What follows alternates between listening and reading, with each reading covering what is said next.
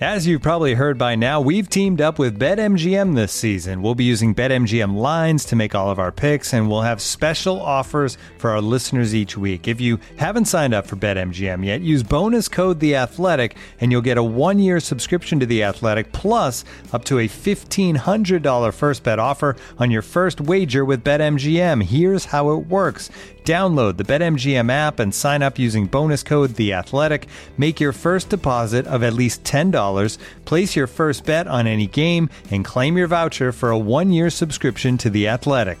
See BetMGM.com for terms. U.S. promotional offers not available in D.C., Mississippi, New York, Nevada, Ontario, or Puerto Rico. Gambling problem? Call 1-800-GAMBLER. Available in the U.S. Call 877-8-HOPE-NY or text HOPE-NY 467-369 in New York. Call 1-800-NEXT-STEP in Arizona. 1-800-327-5050 in Massachusetts. 1-800-BETS-OFF in Iowa. 1-800-270-7117 for confidential help in Michigan. 1-800-981-0023 in Puerto Rico. First bet offer for new customers only in partnership with Kansas Crossing Casino and Hotel. Don't forget, if you haven't signed up for BetMGM yet, use bonus code The Athletic, and you'll get a one-year subscription to The Athletic, plus up to a fifteen hundred dollar first bet offer on your first wager.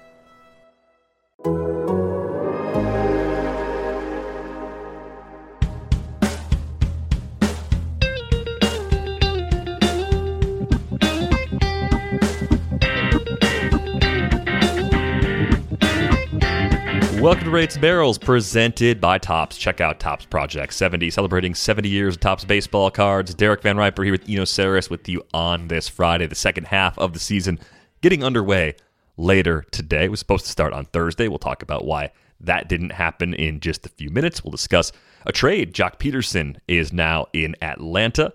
There's a story that Ken Rosenthal wrote for The Athletic about the Twins attempting to extend Byron Buxton, and should those efforts fail, they are strongly considering trading him. So, kind of at a crossroads with him in that organization right now.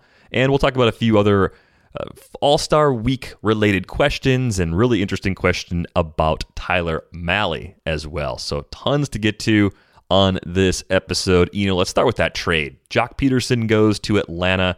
It's an Atlanta team that I thought might be stuck in sell mode last time we spoke, just because of the injury to Ronald Acuna Jr. prior to the All Star break. Simple one for one trade. Bryce Ball goes to the Cubs as part of the return. I think this is the beginning of the Cubs spinning off some players, probably more trades to come from them in these next few weeks. Let's focus on Pederson for a moment. The overall numbers this year are a tick below what we're accustomed to, but this looks like a pretty low risk sort of move for Atlanta to bolster the offense. And if the next two weeks go really poorly, they have a guy that would probably be of interest to some other contending clubs if they decide they fall too far out of the race in the NL East. Yeah. For some reason, I don't buy that aspect of it as much because um, we already saw the return for Joc Pederson and it wasn't great. Um, there's also this mutual option that's on the table. So um, I could see this actually being uh, one of those things where they bought him as much for the beginning of next year as for the end of this year. You want to have as much outfield depth as possible with a guy coming off of uh, ACL surgery, so that much like Tommy John, you can give him as much time as possible. You know, you just don't don't want to push it, don't want to uh, put Acuna on the on the field before you have to. So I think uh, I would assume that even if they don't make it, uh, I don't see them buying anymore, but I also don't see them selling. I see them sort of holding on. They're only four games out, trying to make a, a run at it, even without Acuna, and then uh, just being cool with wherever the chips fall. I hadn't noticed this, but um, Alex Anthopoulos has six straight postseason appearances as a GM. Probably the longest or as a front office executive. The longest active streak outside of the Dodgers front office. I mean, something like that. Hmm. Not bad. I mean, the Red Sox didn't make it a couple times. Yankees. They had a break a few years ago. Time is a flat circle. The year that they sold Chap, the, the year they sold Chapman and Miller, right? Mm-hmm. Anyway, that's pretty impressive. So, I mean, maybe maybe he'll do another small buy or something. Um, but uh, I don't, uh, I don't, I just don't see them like turning around, like turning around selling. That, that means you're just going to get something worse than Bryce Ball. Probably. Which, hey, Ball might turn out into something. He's a massive man uh, who has massive raw power, 70 on Fangraphs, but also uh, 80 in our hearts. But um, the the problem is that uh, he hasn't really turned that into game power this year, and uh, he is also just a, such a big lefty that he's he's got nowhere to go but DH uh, in terms of going down the defensive spectrum. So um, a lot of pressure on those types. Like imagine if you had CJ Cron for sale, right? Which is like you know he's right-handed. It's not a perfect complement, not not the perfect you know one to one thing. But CJ Cron is also just like a, a first baseman that hits okay, um, and he's established himself, right? You wouldn't get that much for CJ Cron. No, you absolutely would not, given some of the limitations. You wouldn't even get that much for CJ Cron if he had five more years of team control left. You know what I mean? Mm-hmm. like it's just not uh, a, it's not a player that's valued by the market right now in baseball. So um, I just assume that they'll hold on to Joc and that uh, they may even exercise the option because against left-handers, Joc Pederson is a perfectly cromulent player. Yeah, I think we're going to see some pretty unusual things at this deadline. We're going to see some players that have struggled all season in the minors at various levels. They're going to get moved because there's some buying opportunities out there. And then we're going to see second halves that are quite a bit better than first halves that might just be players finally knocking the rust off and being comfortable in game situations again. And when we look back a few years from now, we might find trades, maybe not this trade necessarily, it might not be Bryce Ball but we're going to look back at some trades and go, wow, I can't believe they got this guy in this trade. Yeah, and it, that, that's a really good, smart thing to say because, like, you know, I think that when when we had these trades of like Chapman for Gleyber Torres, even at the time, Gleyber Torres was pretty good, right? So even at the time, you're like, okay, wow, they really want the championship sort of deal, right? Uh, Cease and um, Cease, like people, Cease was very well regarded as a prospect. And what was it, Cease and Eloy for uh, Quintana?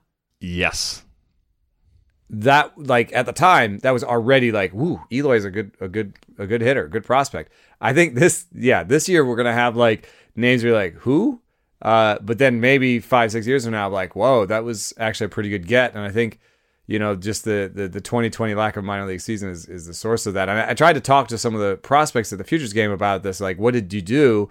And they did admit that fa- facing the same people over and over again um, was maybe sub sub ideal, but one thing that I'd never thought of before, it really gets you comfortable with one pitcher, right? Like it almost could be a good thing because then you really start to like you like I think it was Alek Thomas who's who's like a outfielder who's got who's playing really well for the Diamondbacks. He was telling me like you could you could see like you could start to see what pitchers were trying to do to you. Like you could really see it. Like you could really be like like following along because you're like, oh, I've been facing this guy. like I know he likes to do this and then this and then this. And there's to like yes, you'd rather see a lot of different pitchers and be able to do that for everybody, but maybe it's just so uh, ridiculous when you see pitcher after pitcher that like at some point you're just sort of reacting and you don't play that game of like you know, oh, he did this, so he's going to do this. You're just sort of reacting. But maybe seeing the same guys over and again, over and over again gets you uh, like juices you to like veteran status. Where like David Ortiz is like apparently was the savant at like, oh, here comes a fastball. Oh, no, breaking ball comes. You know what I mean? Like here comes a breaking ball. So like uh, that's a, a skill that veterans have where they can kind of anticipate what pitch is coming next, and maybe facing the same guy actually makes you a little better at that. But in general, I agree with you. I think that um, there's you know some people that just struggle in the first half this year because they haven't seen live pitching in a year, uh, especially people that weren't at the alternate site. So I'd, I'd say I'd say we'd see a lot of people that weren't at the alternate site that will be traded that may have better second halves. Yeah. Yeah, I, I never really thought about the number of adjustments you'd make as a result of facing the same pitchers over and over and over again. I mean, the the value of that exercise would ride entirely on how many adjustments the pitchers were making. If, if you had pitchers that weren't trying maybe how good things, the pitchers were, right? right. Like if you're facing good pitchers repeatedly who can make all the adjustments, that probably does have some value. If you're facing a lot of bad pitchers or just pitchers who were not either being instructed to make adjustments or simply weren't doing it on their own, then you were just getting reps and kind of going down that staleness path. So I would say even the, the mileage of, of that might vary from organization to organization and even player to player, depending on who they were matching up with most frequently. Uh, let's talk about the Byron Buxton situation because this is pretty interesting. Ken Rosenthal had a story about it. The offer from the Twins is supposed to be pretty similar to what Aaron Hicks got from the Yankees a few years ago. Apparently, the team's latest offer to Buxton is in excess of the $70 million that the Yankees gave to Hicks. It makes sense because Buxton's a couple years younger now than Hicks was at the time that he signed his extension. I think it is an interesting comp just because Hicks had a lot of injuries, took a little time to get to the level he reached a couple seasons ago. Obviously, both are good defensive, great defensive center fielders, so eh, that sort of makes some sense. The weird thing is, if they're unable to reach an agreement, the Twins are then going to possibly flip the switch and just trade him away, be that at the trade deadline or prior to his final season of club control. Buxton is a free agent after 2022. The potential extension has a bunch of incentive clauses in it, which makes sense given the amount of time that he's missed. I guess I'll just put it to you this way. If you were calling the shots in Minnesota, would you be more inclined to push for the extension with Buxton based on what we've seen, kind of going back to 2019 now with his offensive development? Or would you be more inclined to try and trade him now and, and see if you can get some more young talent back into the organization? I think I do want his next uh, three or four years pretty badly. If you look, his uh, sprint speed has not fallen off. So athletically, um, you know, when he's in there, he's still elite. Uh, he's he hasn't fallen out of the top one percent of the league in sprint speed, as an example. Um, and then at the same time, his learned skills, like sort of the the learned uh, facet of baseball, is nearing a peak in terms of like looking at his barrel percentage. He used to hover at three to five percent, went uh, to eight percent in 2019, 14 percent in 2020, and 21 percent this year. And uh, his max EV mimics that. He kind of was a 110 guy, and then uh, the last three years it's 114, 112, and 116. So um, he's definitely unlocked something in his swing, um, improved his strikeout rate. So like he's he's learning the game really well, and yet he's elite defensively. So I think I want his next three years pretty badly, and I might be willing to pay for his next six years to get the next three years. Um, and on top of that, you have the possibility that he doesn't cost as much um, as someone as anybody else with his sort of upside because of all the injuries. Um, that's definitely going to have to. It's going to, uh, despite the fact that some of those injuries are just hit by pitches and freak and this and that. Um, just you just have the fact that he's never played uh, more than 500, 511 plate appearances as peak.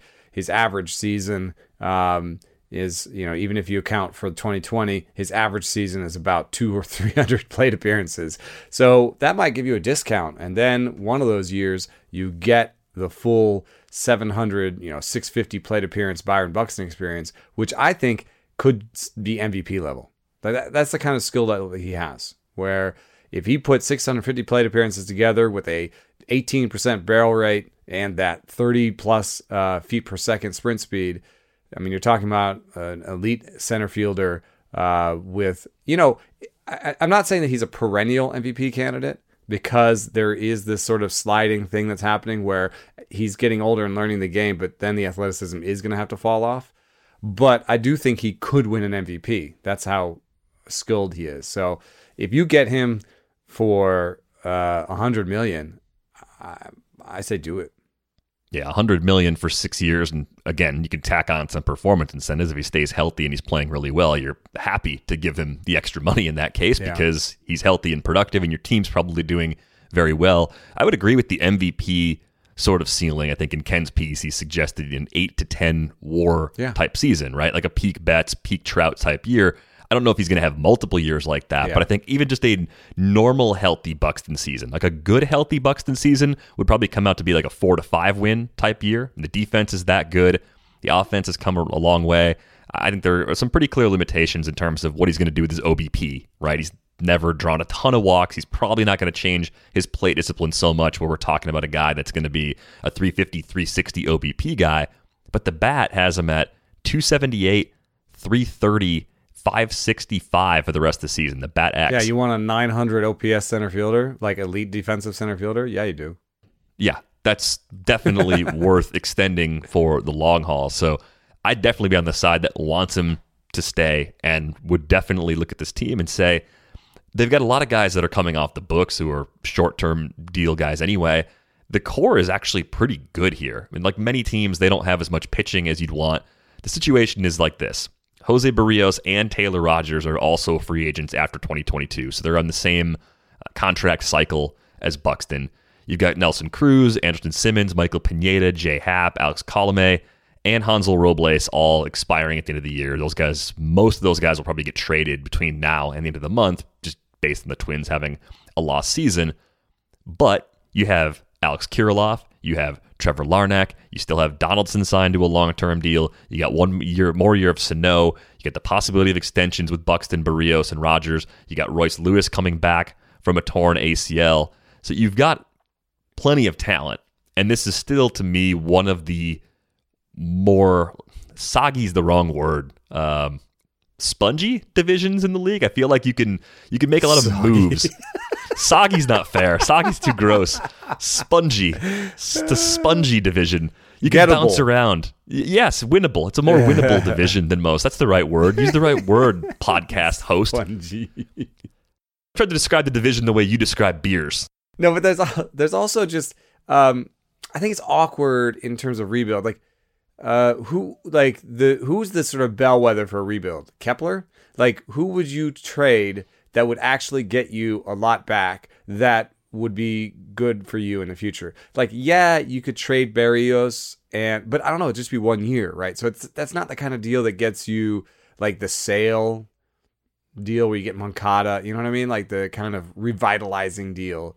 Um, I don't think you get that for anybody unless you sort of package Berrios and Kepler to somebody, you know, like maybe the Red Sox, uh, and then they give you, you know, Duran and I don't, you know, like I don't know, Casas and a pitcher or something. I don't know. Like I, I'm sort of, t- but I'm saying if you don't do that, uh, I think it's a lot easier to be like, hey, we have a pretty good team for 2022. We're gonna have a, some money to spend, so we can spend it on that sort of one year pitcher thing or the two year pitcher thing, right? And if we had a better pitching staff and the same offense, we would be a contender.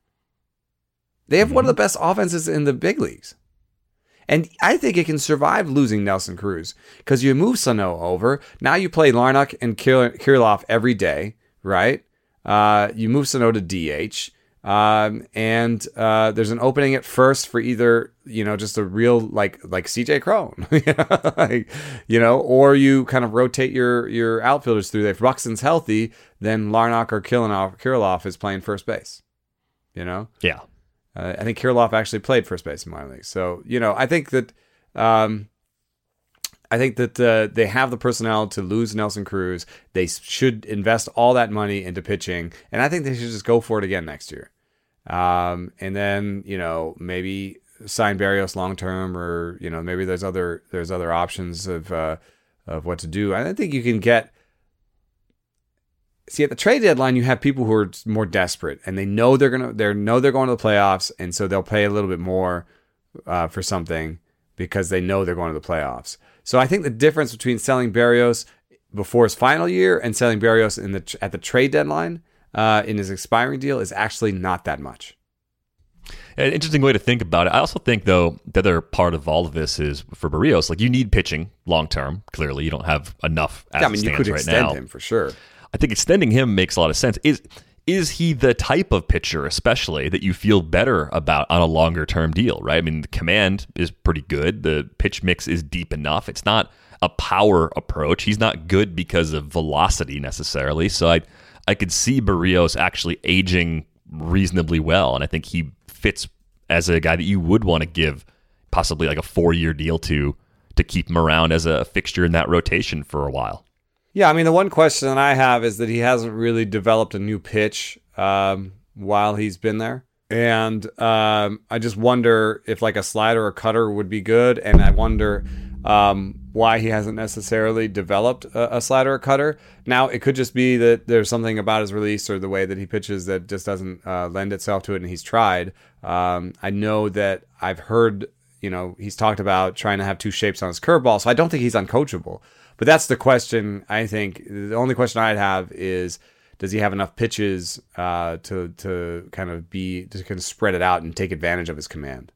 You know what I mean? Like, does he? He only has three pitches, so you know, is he gonna Is he to have, uh, you know, is he to be able to develop that that slider or cutter that he might need uh, when he's a little bit older? Um, that might be something they would know internally better than we can tell from the outside. Um, and that might be actually, I think, a, a, fairly big decision, a fairly big sort of um, point to debate in whether or not you should extend him. Because pe- people can add pitches and have more pitches last longer. I mean, look at Zack Greinke a, a, lot more adjustments you can make, and you can withstand velo dipping off. Even if velo is not critically important for Berrios right now, it's still important. It still matters. You lose that, you got to go. Fewer pitches you have, the more velo matters. I mean, that's like that is researched and almost can write it in stone.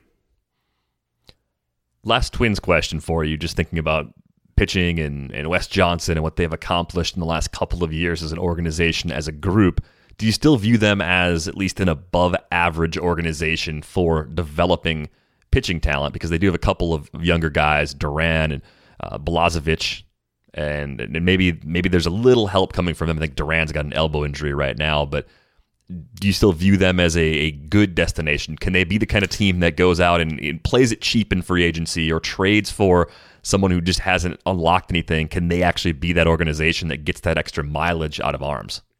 I mean, their reputation took a took a big hit this year. I don't think if they had competent pitching this year, they'd still be in it. And you know, they failed with Happ, um, who was succeeding in Yankee Stadium like a you know a year ago. Um, they haven't also really developed a young guy since Berrios. It's fair.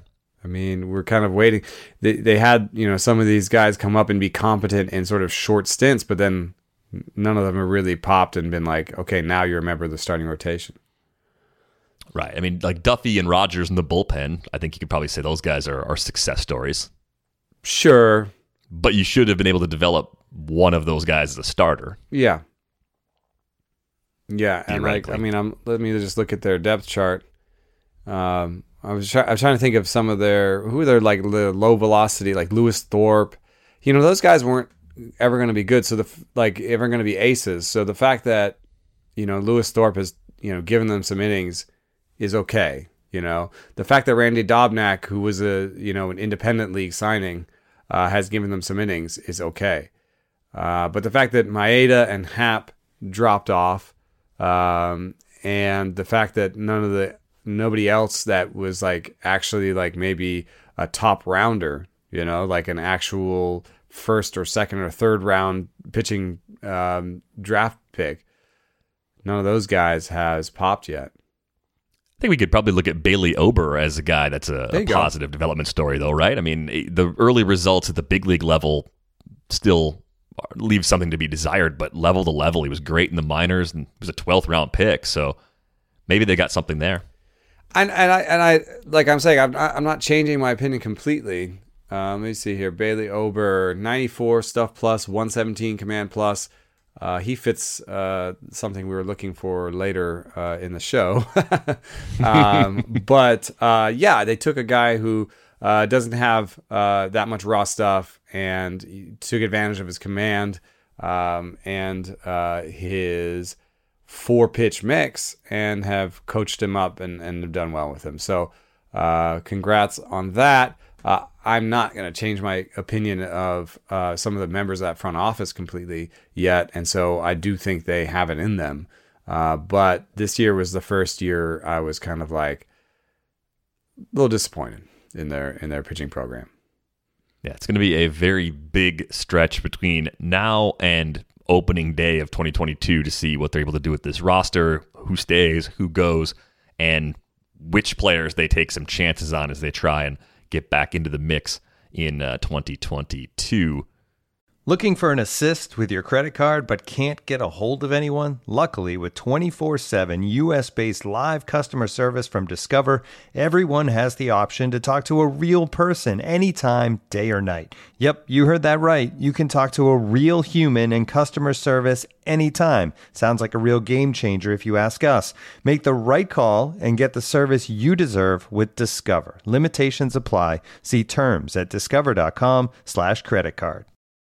Looking for an assist with your credit card, but can't get a hold of anyone? Luckily, with 24 7 US based live customer service from Discover, everyone has the option to talk to a real person anytime, day or night. Yep, you heard that right. You can talk to a real human in customer service at any time. Sounds like a real game changer if you ask us. Make the right call and get the service you deserve with Discover. Limitations apply. See terms at discover.com/slash credit card. Okay, you know, let's get to a couple other news related items. The start of the second half of the Yankees and Red Sox was supposed to take place on Thursday night. It was a standalone game. Unfortunately, multiple positive COVID tests for the Yankees led the league to postpone that game. The status of Friday's game at the time of this recording still somewhat up in the air, though I thought I saw a couple rumblings that they expect to be able to play. So we'll see if that actually Also, holds. Why I'm getting a uh, test today. Right. Yes. So I I think it was. I think it's one of those things that we we probably started to take for granted in the last couple of weeks as we've moved around a little bit. I mean, I, I made a trip out to California, as people know, looking for a place to live, and just thinking about it getting home is like, yeah, that was that was as many people and places and exposures as I've had in a long time, and uh, you can be as safe about it as you want. You're still just putting yourself in a in a different sort of environment. And I I never thought about the All Star game being a, temporary just petri dish of, of all these people coming from all these different organizations. You've got these procedures in place. You've got your routine sort of hammered out as a team right now. You know, some teams have reached that 85% cutoff for vaccination. A lot haven't. Uh, so uh, you kind of felt like, okay, the league's in a in a comfortable place right now.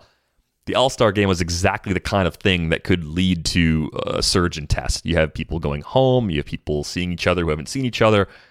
So I guess we shouldn't really be surprised by this, but it's just another reminder that yes, we are still playing baseball in a Right. pandemic, and yeah, we're still going to have a few setbacks probably between now and the end of the season. Yeah, yeah, and they played. Uh, you know, it's like the the main thing. You know, for me, my interaction with players is always outside. Uh, I know that there were some people that talked to them in uh, after the game downstairs. I wasn't going to take part in that, uh, but I was happy uh, that my interactions were outside and that I didn't interact with any Yankees. But if you were on the American League team, you're in the same clubhouse as uh, people from opposing teams, which doesn't really otherwise happen. So, um, uh, shout out to anybody, everybody who came to the meetup. Uh, that was fun. Um, and out mostly outside. um, and shout out to the uh, people that shouted at me um, at the in the media uh, area. Uh, I too would have been liking, like, would have enjoyed having a beer with you, but I was uh, unfortunately had to work at that time. Tough break. there were some uh, rates and barrels listeners that we saw, so uh, it was uh, it was pretty cool uh, being out there. But I'm uh, yeah, I'm sorry for what it's going to do to the sport. There's definitely going to be uh, some ramifications from it. Um, hopefully they won't be too bad. Also, I feel bad uh, for the Yankees because they were one of the 85% teams um, that were 85% vaccinated, um, and they've now had their second outbreak uh, this year. The good news is, you know, I prefer to see it as this. I've seen some people be like, "Oh, this means the vaccine's no good." I prefer to see it as this. It means the vaccine is pretty good. Most of the uh, players on the Yankees that have gotten um, COVID uh, have been non-symptomatic uh, because the uh, the vaccine uh, is most effective actually at preventing hospitalizations. Is most preve- uh, effective at presenting at preventing the sort of worst case scenario for people, um, and it's not actually you know going to ensure that you never get it. Um, and so, uh, you know, I think historically, the Yankees, even among the people who've tested positive, only one of them was symptomatic uh, that had, had the vaccine and was symptomatic. And uh, there have been some that have been symptomatic that didn't have the vaccine, and then there was the large part where people who'd had the vaccine and were asymptomatic would not have known that they were positive in any way if they weren't tested as often as baseball players. Um, so in this way, I think baseball can show us a little bit um, about what the vaccine means, what the vaccine can do for us, what it can't do for us, um, and what the future of living with this um, disease is. You know, um, we won't in our lives get tested as often as baseball players. Um, so there's a chance that you vaccinated people out there have have been COVID positive since you've been vaccinated. Right. Uh, you didn't feel bad. you didn't didn't really bad, notice, no or maybe you had very, very like ignorable types of symptoms. Right. Maybe you Yeah. felt like you had a cold or something. Didn't think anything of it. So um, it's upsetting, but also I think a window into the future, you know, um, and uh, gives us uh, data. Now, I'm sure this. I'm sure this is data that like the CDC can actually incorporate because there's very few other populations that are tested as often as baseball players. So um, you get a better sense of of how effective this is uh, as a vaccine and you know, sorry for the Yankees and Red Sox and uh, Yankees fans in particular, because the Yankees really need to get going. They really need to, you know, burst out of this out of the gate in the second half, and it's going to be tough if they're down a couple relievers, um, you know, to do so. So, um, not not great timing for the Yankees. Maybe one of those kind of uh, the universe is conspiring against us type seasons. Yeah, definitely not something we expected to see from a team that had reached that uh, tier one group of 85% vaccination for sure. Uh, the other like, subplot of that game being postponed was that it debuted the arrival of Jarren Duran for the Red Sox. He was scheduled to play his first big league game on Thursday. If Friday's game happens, it should happen on Friday.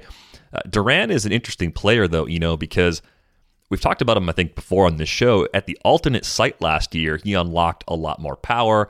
I think most of us heard about that and said, that's great. Let's see what happens when he's playing in games. And what happened when he played in games this year? He showed, yeah, that power is for real. He's actually hit more home runs at AAA in 46 games this season than he did at all of his minor league stops in the previous two minor league seasons combined. So we have a guy that has power, he has speed, has pretty good plate discipline. The K rate has increased as he's moved up and, and with the added power. So there's a little bit of a trade off there, but I think that's a trade off you'd absolutely make. And I think as I look at the projections for Duran, we know there are some limitations with projections for players about to debut, even more so when there's no 2020 minor league numbers to factor in, and even more so when a player made pretty massive changes in that non existent 2020 season. So, what do you expect from Jarren Duran? How does he compare to other players that have been called up this season, and even to like Jarred Kelenic, who's going to get his second spin against big league pitching starting on Friday? I think the floor is lower and the ceiling is higher than someone like Kelenic because, um, as you can see with that variability in the strikeout rate, uh, I think sometimes I really like in like looking at the different projection system and, and seeing sort of a range of possible outcomes within them. And if you look at, you know, Steamer, for example, there's more of a 22% strikeout rate, which would be an improvement from what he's done in AAA. And that might reflect the fact that, um, you know, historically AAA strikeout rates are pretty close to major league strikeout rates, and this is a player who's also had lower strikeout rates in lower minors. However, I see that explosion in strikeout rates and tend to kind of hew a little bit closer to the Bat X, which gives him a 27% strikeout rate. So there's a big difference between a 27 and 22% strikeout rate. Um, the 22% strikeout rate, you're talking about a guy who could be a plus in batting average. At 27%, um, you're more talking about a guy who might hit 230 or 240 with power and speed. Either way, the speed uh, is what uh, fantasy owners will, will gravitate towards. I think the everyday role is what separates him from somebody like Vidal Bruján, which we've already sort of seen is kind of stuck in that up and down. Maybe what happens when Margot and and Kiermaier are both healthy, kind of um, not sure how often he plays. Duran seems up to play. There's uh, already talk of Christian Arroyo playing some first base, which means Enrique Hernandez is playing more second base, which means Duran is mostly their everyday center fielder for a while. Uh, that could change if he if he fizzles out. Um, you know, this is a, a contending team. They can always uh, move move things back towards uh, the way they've been playing, uh, but they're going to give him a real shot at playing every day. I think. You almost wonder if they're giving him a, a two week look to decide if they want to trade for one more bat. And if that's a first baseman or a second baseman, they shuffle people around That based on explains the timing. what yeah. they can get. yeah, because you get this look at him, you say, okay, yeah, he's holding his own. We feel good about this. I mean, they've got plenty of flexibility with some of the, the bench pieces they have there, but Kike has been a better defender in center field than I realized. I think it was in that Buxton piece that Ken Rosenthal wrote where I saw uh, defensive runs saved. Like that, that was not something I expected to see Kike Hernandez among the league leaders in among center fielders. But I think, yeah, Duran does everything. He can be their best option in center field on an everyday basis. I do like him a bit more than Bruján, a bit less than Kelenic, even though that speed could give him a little more short term fantasy appeal than Kelenic. Uh, if they're both available, I think I'd be inclined to still go after Kelenic first, but they're both going to be pretty big bid guys, even with Kelenic's struggles at the end of his last stint in Seattle. Wow, Enrique Hernandez, even by outs above average, uh, ranks as equivalent or slightly better than Trent Grisham, uh, Mark Canha. Yeah, not expected at all. Not for me anyway. Yeah, that's uh, just because he moves around so much. I don't expect someone who moves around that much to generally be that good at a and premium plus, position. Like, was playing a little bit more second base for the Dodgers. You know, more mm-hmm. kind of more of an infielder. It seemed, although he did play some outfield there too. But um, yeah, the, uh, yeah, it's to know it's to know what to do at the trade deadline. I agree with that for sure. Got a bunch of questions that came in in the last couple of weeks, trying to answer as many of those as we can over the course of these episodes. This one is related to the All Star game being at Coors Field. Abe was wondering if he should be worried about All Star pitchers in their first post Coors outing because of the impact it can have on a pitcher's stuff. Any thoughts on that? I mean, we've got pitchers that throw there all the time and then go on to pitch somewhere else. And I never, I never look at the schedule and say I'm not using this guy because he was in Colorado. Is that something we should be mindful of? Um. The I think I think the effect would be primarily to command. I know that Urquidy had a drop off of stuff, but he's had the shoulder issues. And when I just try to think about it logically, what happens at Coors is your pitches move less. And then the next start after, your pitches move more. I think then the biggest impact would be on command, right? Like you're trying, you think it's going to be one place, and instead it's another place. Um, so I think in the end, what the writer wrote about it just being one inning means I wouldn't be really worried about any of them because it's just one inning, and they mostly probably went in there and just try to throw as hard as they could for an inning, right? I mean, that's what you see is Ohtani throwing hundreds up there, and uh, and for the most part, people just throwing hard and just getting three outs. So. Um, I just can't imagine that their command will be uh, completely affected. But you know, if you pitch nine innings there, uh, and then in your next start out, you'd be like, whoa, yeah, my curveball moves again. Yeah. I mean, 20 pitches or less probably doesn't take a long time to sort of recalibrate from an outing like that. So I would err on the side of not being too concerned about it either. But it would be interesting to see, especially with the, the Command Plus metrics that you have, if there are consistent drop offs for those guys leaving Coors, making that next start somewhere else. And and how long it takes to get it back. If it takes a start or two or three, probably only takes one, but just how much of a drop is it? And maybe it's more like mid pack starters that we'd be more careful with. We're not going to take an ace and not use him because his last start came in Colorado. But Abe ended that email with, Thanks for always helping me with overthinking. Like, ah, it's, it's part of the gig. It's what we're all. We're all overthinking everything all the time. The podcast of overthinking. it it really is.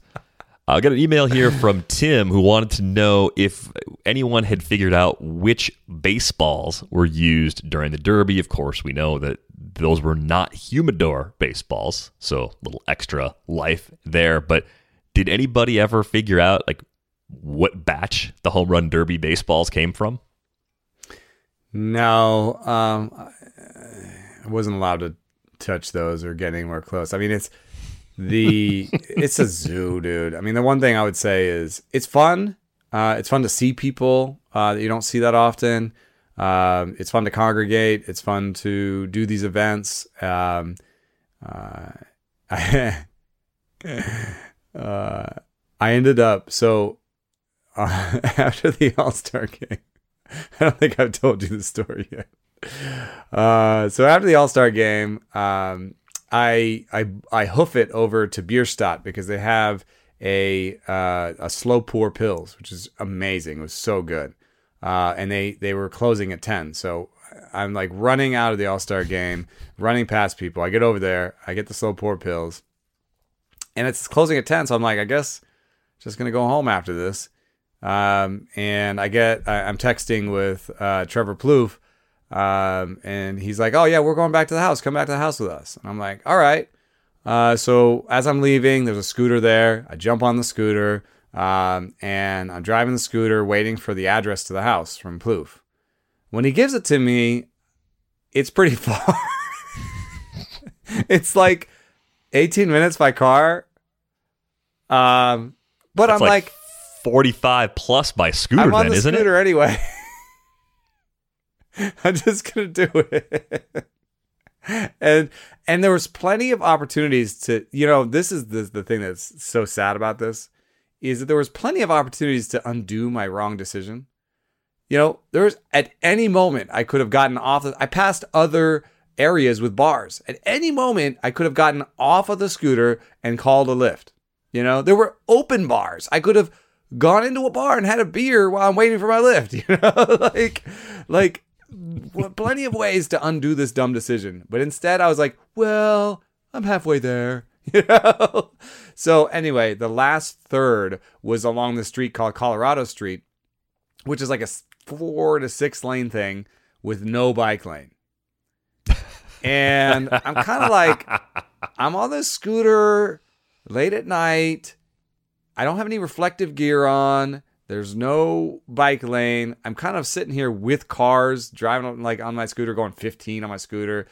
I was like, this is dangerous. I'm gonna get on the sidewalk, which I tried to avoid with the scooter. I tried to be a good scooterer, and I wasn't generally on the sidewalk. But I was like, it's late at night. I I want to be on the sidewalk. So I'm driving along on the sidewalk, and bam! I run into a car. A, a car was turning into a strip mall and didn't check the sidewalk because why would you check the sidewalk? And I'm on the ground bleeding. Uh, I I'm bleeding from my knee. I feel like I've sprained my ankle. My head hit something. My bag is on the ground next to me. The scooter's on the ground next to me. And this woman gets out of the car and is like, "What are you doing there? I had the right of way." And she's just like yelling at me, and I'm like, "Lady." I know it was my fault. Can you just give me a second? I just let me unravel myself, like please. And uh, she's still yelling at me as I get up. Like she's still yelling at me. I I can't believe I didn't get a a, a phone call from her last night. I I I'm gonna pay for the dent in her car. There's a little dent in her car. So this was like ended up being like probably like something like a five hundred dollar scooter ride. and I show up finally like 35 minutes later to the Jomboy house party. And I'm just bleeding and limping and just ragged. Uh, and uh, at least it made for an okay story for the for the Jomboy people. But uh, my wife was not uh, super proud of me. This might be our public appeal to make sure that I uh, am included in future All Star Game travels this year. It wasn't going to work for different logistics, you know, but let's it, just get a damn Lyft. Yes, right. yes, I, I, would have been the, the little the little voice on the shoulder actually saying the good thing. Like I'm not getting on a scooter. I'm not taking a scooter 45 minutes to this party. Let's, took a scooter let's get a Lyft. 40 minutes in Denver, dude. and you dented some lady's car. Like that's. Oh my god. Well, see when when you said scooter at the beginning of the story, and you had not told me the story before. That's why my reaction, if you're watching on YouTube, was uh, my face was hilariously red because I was laughing so hard. I thought you don't have any visible injuries on the upper on your on your face, so I thought, okay, like you didn't have the unfortunate Jason Collette scooter experience. Oh my god, Collette was in my in my head the whole time. You took a silver medal, like from from fantasy scooter stories. Jason dude, I love you, Jason. Sorry. I hope no one ever tops Jason's because that was one of the scariest accidents I've Oh ever seen God. the results of. I didn't see it happen, of course, but Yeah. he was in rough shape. All I got was basically like a half dollar raspberry on my knee and uh, very hurt pride, and now I have um, a very annoyed uh, phone acquaintance Um, Just waiting for you to pay for the every dent in time the she calls and she's like, I don't have time for this. And I'm like, yeah, well, my knee doesn't feel great either, but what kind of car did you hit? I, apparently a new one. Oh, just a new She one. tells me. I don't know. Uh, I mean, that'd be pretty. I'm trying to put myself in the position of this person driving a car and like turning into a parking lot and having someone smash a scooter into my car in the dark. I, that would I be can pretty understand her scary. being annoyed. But- yeah, that'd be that'd be a little annoying. She also too. just moved to Denver, so maybe uh, scooters weren't as much of a thing as where she's from. But in general, other than that, I loved scootering, dude. It like I saw this vision of cities in the future where we close down the centers and the car parts, like the the the, the roads, are for scooters, and people can walk on the sidewalks. Like I, it was pretty awesome. Like I, my hotel to the All Star game was like a mile. And I could have done that and arrived all sweaty and gross every day, you know, because it was pretty hot. Or I just scootered, showed up fresh as a breeze, other than the time I hurt myself. I'm actually surprised you didn't end up in a breakdown, like where Jomboy like showed you coming into the party and explained all of your injuries. Oh, there was social media there that said, we need to get this up on social media stat. And I was like, uh, uh, legal ramifications. I don't know. Let me uh, let me let me play out the string with this lady before I, before I start. I was like, this sounds like more like a podcast or meetup thing. Well, so to answer Tim's question, uh, no, we don't know which baseballs were used in the home run derby. no, I don't know. Uh, it was a mess out there. They weren't they weren't letting us anywhere close to the balls. Uh, I think the the most nefarious thing is just to they could have chosen between 2020 and 2021 balls. There might be um, you know some balls flying around, so they could have used some 2020 balls. Um, but that's about it. I don't think you know, I don't think there's any 2019 balls still sitting around. Well, those bonus ones are something else entirely because the cover's different on those. So who knows what Maybe those are? are. I mean, if- if- maybe they are made for the home run derby. Um, we saw a new record, 518 feet yeah. from Story. Story broke the record. Story, I think, has the at least the longest Rockies home run in Colorado, if I'm not mistaken. And now he has the longest home run derby history uh, uh, hit in a homer in history, 518. That'll stand until next year when someone hits one like 525. I don't know, man. No humidor, altitude. Denver, yeah, Denver's the tough thing there. Yeah. Yeah, they'll find a way. They always, They'll extra juice the balls. They'll they'll they'll find a way. Let's let's be let's be fair. They'll give them golf balls and metal bats.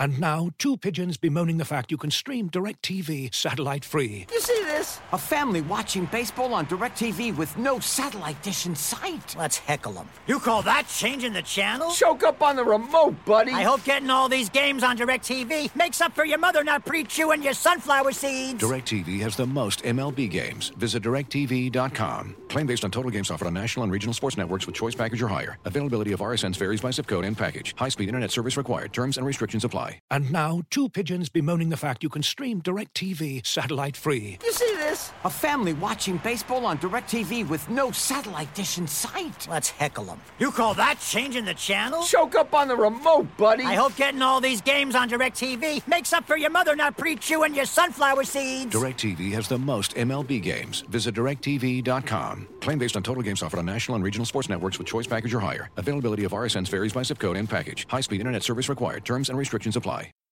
Let's get to a couple more questions. Uh, we got one here about Tyler Malley.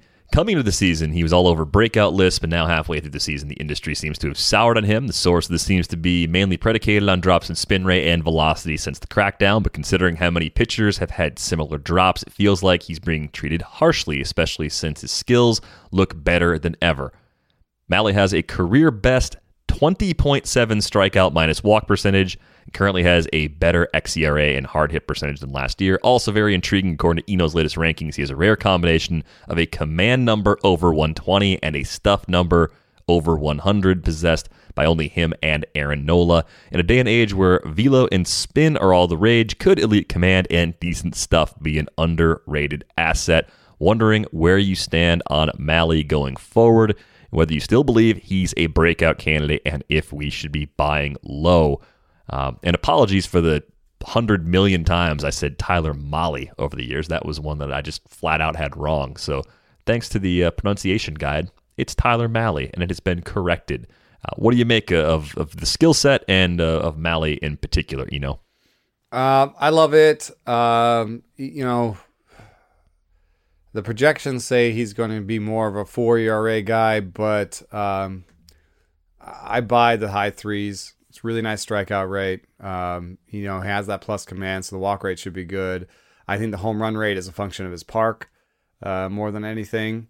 Um, I think in in any other park he'd be easily a mid threes guy, um, and I buy in on him. And I actually think that he is part of a um, type of pitcher that can be undervalued. Um, I just sorted by command plus. There's like you said, there's not a lot of other people that have above average stuff and that elite command plus. Um, but if you soften your definition of average um, and you talk about something that's like 110 plus, uh, 110 over 110 command plus, you get some interesting names. Um, Jose Barrios, Julio Urias, Zach Gallen, John Means, um, uh, and uh, and uh, Kevin Gausman and Adam Wainwright are the veterans uh, that show us the pathway. None of them um, have ascended to kind of Jacob DeGrom territory. Um, uh, well, that's unfair, maybe. I mean, like none of them are the best pitcher in baseball. Um, but also, none of them. I, would you describe any of them as even a fantasy number one? Gausman's no. closest. Yeah, I would say he's the closest. But I think but those a, guys good too. Pop and have a year where they're close. You know, Barrios Berrios this year might end up in the top fifteen or so uh, because he's just having a, a great year. But one thing that I do like about that group, they're pretty dependable. Think about Adam Wainwright, man. Dude is old as rocks. Rocks are old. He's like the Camry you bought after college that you still have 15 years later. You're like, oh, this car's still working. Yeah, my Honda Fit. You were driving my Honda Fit.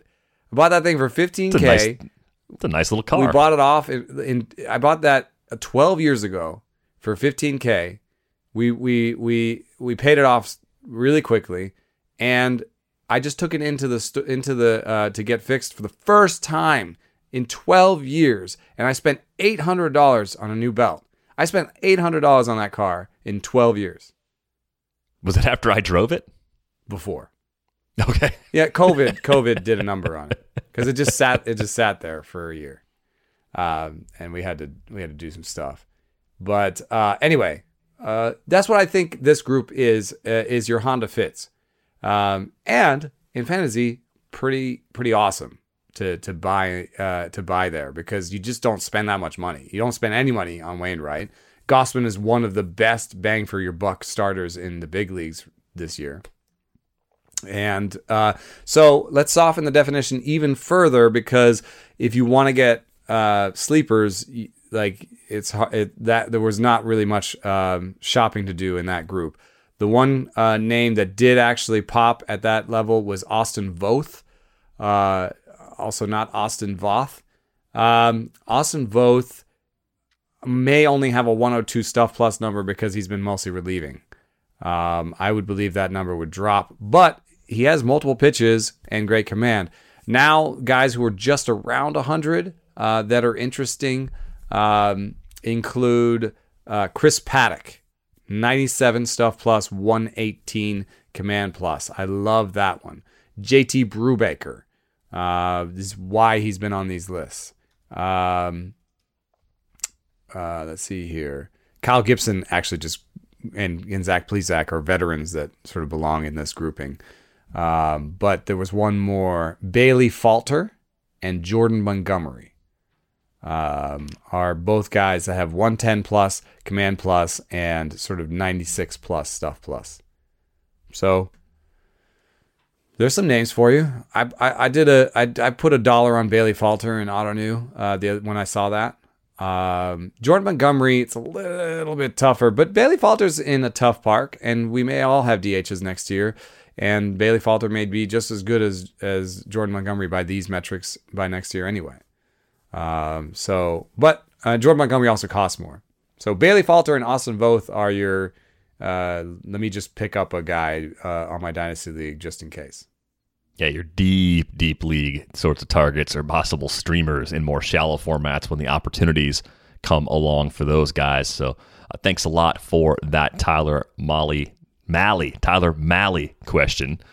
We got uh, one more item to get to, not an email, but just a, a, news item that I thought was kind of interesting. The Tigers have decided to designate Nomar Mazara for assignment, and they made a few other moves. They promoted Derek Hill from AAA. They uh, sent Willi Castro down, brought Isaac Paredes back up, and I think we've talked about Paredes before as a guy that I think is going to hit in the long run and eventually develop a bit more power. But Mazara just never became the hitter. At least he hasn't yet become the hitter that I thought he would be. I thought at his peak we'd see 25 to 30 homers, great run production, and a good batting average. And even if he was always the kind of guy that was a bad defender, maybe uh, I don't know, like an Eloy, where you're like, yeah, we got to put him out there. He's in left field.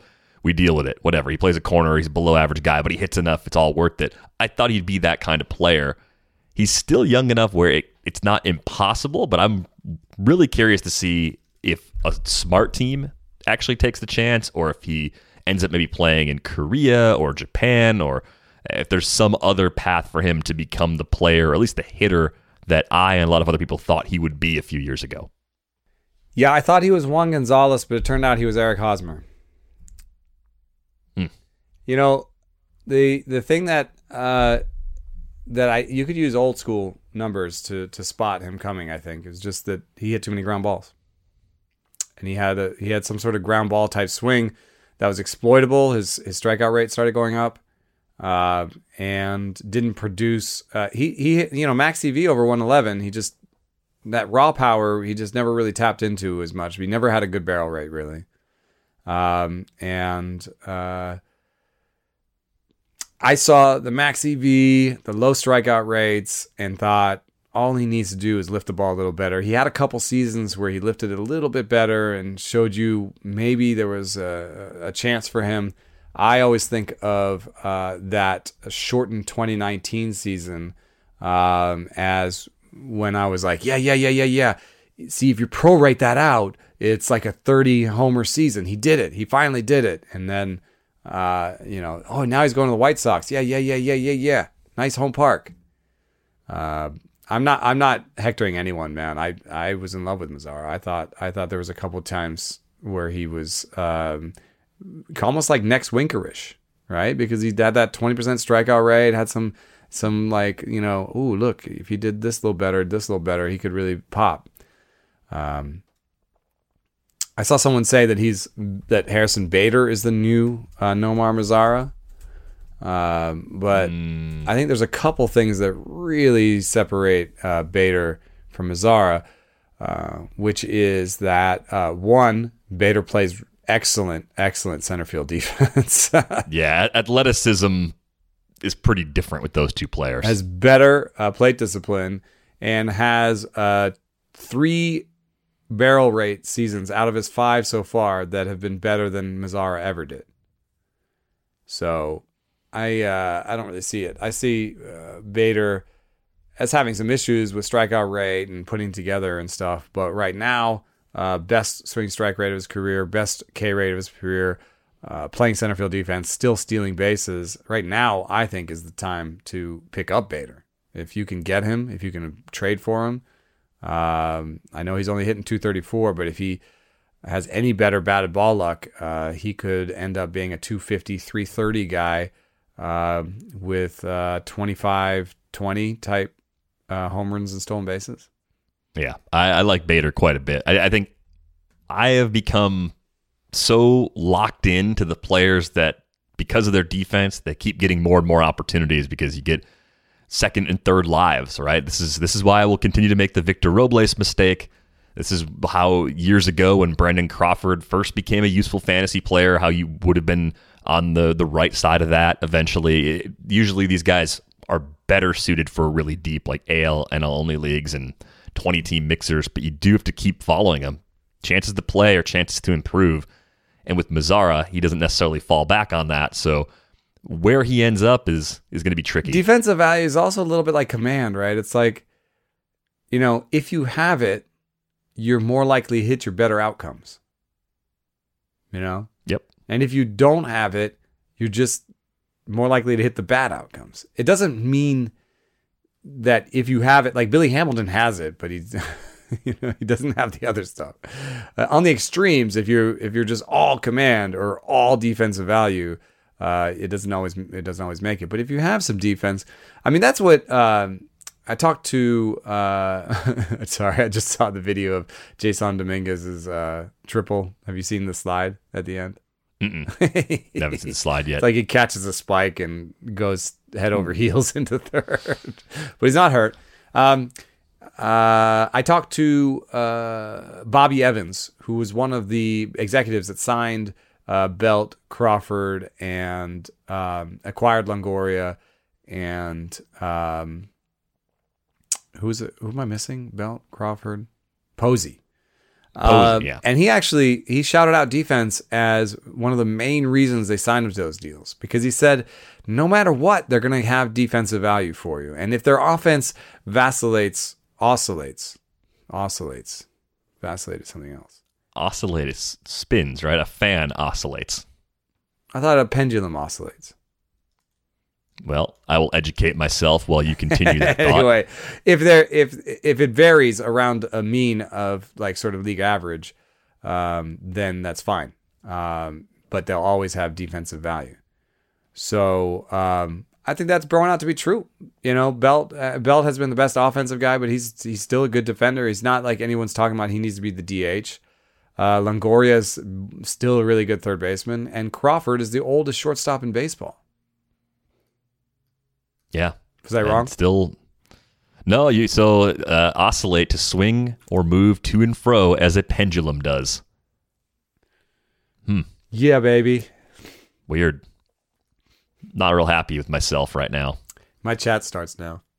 Yep, Eno's got to go to his chat. If you'd like to join that chat, well, you can do it next week. It's going to be uh, for subscribers only. Three ninety nine a month gets you in the door at theathletic.com slash rates and barrels. Gets you all the great writing we do, everything on the site, all the sport coverage, all the national stories for baseball, all the fantasy stuff, fantasy football coming up for a lot of people as well. So we got the draft kit that just launched earlier this week, so be sure to check that out if that's your thing. On Twitter, he's at Eno Sarris. I am at Derek Van Riper. You can drop us a line, rates and barrels at theathletic.com. That is going to do it for this episode of Rates and Barrels. We are back with you on Monday. Thanks for listening.